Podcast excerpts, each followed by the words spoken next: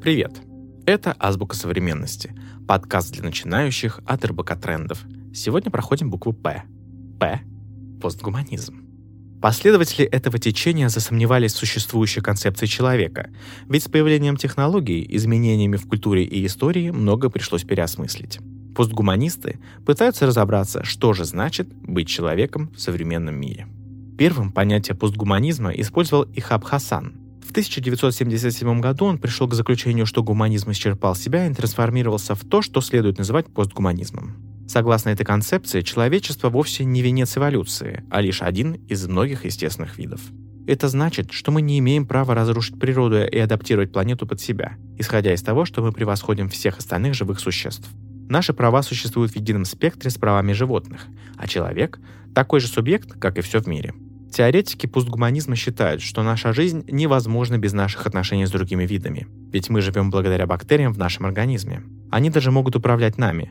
Например, из-за неправильной работы кишечника могут развиваться ментальные болезни. Так кто так-то хозяева жизни? Может, никто?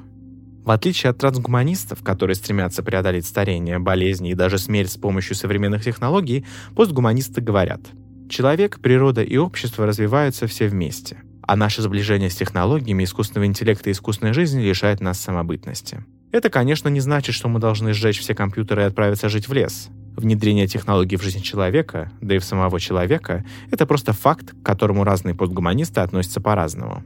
Для одних это опасность, как для Жана Бодрияра, который говорил, что мы настолько слились с технологиями, что никто не сможет точно ответить на вопрос, человек он или машина.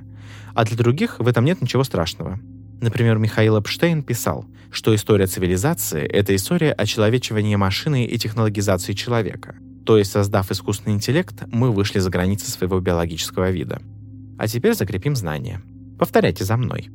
П. Постгуманизм. Попробуем употребить в предложении.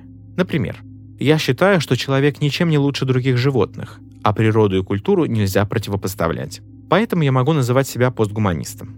Или другой пример. Если смотреть с точки зрения постгуманизма животных, то уже нельзя думать о них как просто о питомцах. Это была «Азбука современности», подкаст для начинающих от РБК Трендов. Подписывайтесь на подкасты в Apple Podcasts, Яндекс Музыки и на Castbox. Ставьте оценки и делитесь в комментариях словами, без которых, как вам кажется, невозможно представить коммуникацию в 21 веке. До встречи!